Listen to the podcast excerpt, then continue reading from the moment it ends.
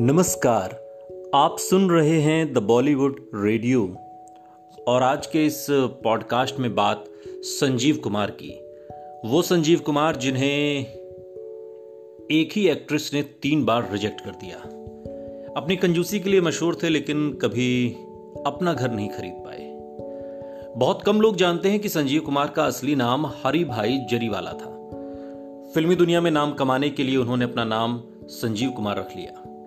बॉलीवुड में आने से पहले संजीव गुजराती नाटक और थिएटर में काम किया करते थे। हम हिंदुस्तानी फ़िल्म से करियर शुरू करने वाले संजीव की कहानी बड़ी रोचक है। ये फ़िल्म उन्हें एक्टिंग स्कूल में उनके सीनियर रहे डायरेक्टर ने ऑफ़र की थी और इस फ़िल्म में उनका रोल एक कांस्टेबल का था, जो अदालत में कटघरे के बाहर खड़ा रहता है। इस फ़िल्म में उनका एक भी डायलॉग नहीं था, लेकिन उन्हें अपने टैलेंट पर पूरा भरोसा था। संजीव कुमार ऐसे अभिनेता हैं जिन्होंने अब तक बॉलीवुड में सबसे ज़्यादा बार पुलिस ऑफिसर बनने का रोल किया है। उन्होंने राजा और रंग बचपन शिकार जैसी कई फ़िल्मों में काम किया। यहाँ सबसे ज़्यादा पुलिस ऑफिसर से मतलब जो बतौर हीरो होते हैं, उनकी बात हो रही है। लेकिन साथ ही संजीव को निराशा भी हाथ लगी। पहली बार उन्हें खिलौना फ़िल्म में नोटिस किया गया। और उन्हें भाई की तरह मानने वाली अभिनेत्री अंजू महेंद्रू ने अपने एक इंटरव्यू में कहा था कि जिन महिलाओं के साथ भी उनका अफेयर रहा, उन पर संजीव बहुत शक किया करते थे। दरअसल अंजू महेंद्रू के संजीव कुमार मामा लगते थे, रिश्ते में उनकी माँ के भाई थे। और उन्हें लगता था कि वे उन्हें नहीं बल्कि उनके पैसों को चाहती हैं। इसी सोच के चलते संजीव कुमार की कभी शादी नहीं हो पाई। मैं हरि भाई को कहती थी कि अगर किसी औरत पर भरोसा नहीं किया तो कुमारे ही मर जाओगे।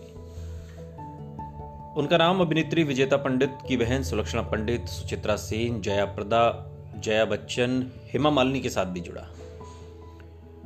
उनकी पहली ख्वाहिश थी कि अपनी पसंदीदा अभिनेत्री के साथ शादी करें। उनका अफेयर कई एक्ट्रेसेस के साथ रहा, लेकिन वो एक्ट्रेस हेमा मालिनी को अपनी पत्नी बनाना चाहते थे। उन्होंने हेमा को मनाने की हर कोशिश की, लेकिन हेमा ने दो बार उनके प्यार को ठुकरा दिया। इसके बाद फिर उनकी हिम्मत एक तरीके से टूटी तो नहीं, और अपने खास दोस्त जितेंद्र को बात करने के लिए हेमा के पास भेजा। लेकिन बड़ी दिलचस्प बात है कि जितेंद्र ने हेमा के पास जाकर अपने दोस्त संजीव की नहीं, बल्कि अपनी शादी की बात कर दी। और इस बात को सुनकर हेमा मालिनी राज़ी भी हो गई।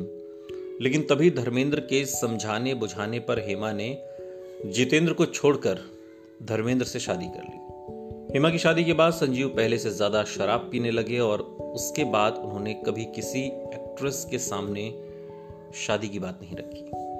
अंजू महेंद्रू बताती हैं कि संजीव कुमार मुंबई में अपना एक बंगला खरीदना चाहते थे। जब उन्हें कोई बंगला पसंद आता तो उसके लिए पैसे जुटाते और तब तक उसके भाव बढ़ जाते। और ये सिलसिला कई सालों तक चलता रहा। जब पैसे जमा हुए, घर पसंद आया तो पता चला कि वो प्रॉपर्टी कानूनी पचड़े में फंसी हुई है। मामला सुलझा, उससे पहले ही 6 नवंबर साल उन्नीस को सैतालीस साल की उम्र में संजीव कुमार चल बसे। इस तरह संजीव को दौलत, शोहरत तो मिली, लेकिन उनकी ये दो ख्वाहिशें अधूरी रह गईं। एक, शादी करने की, और दूसरी अपना बंगला खरीदने की। सुनते रहिए। द बॉलीवुड रेडियो सुनता है सारा इंडिया।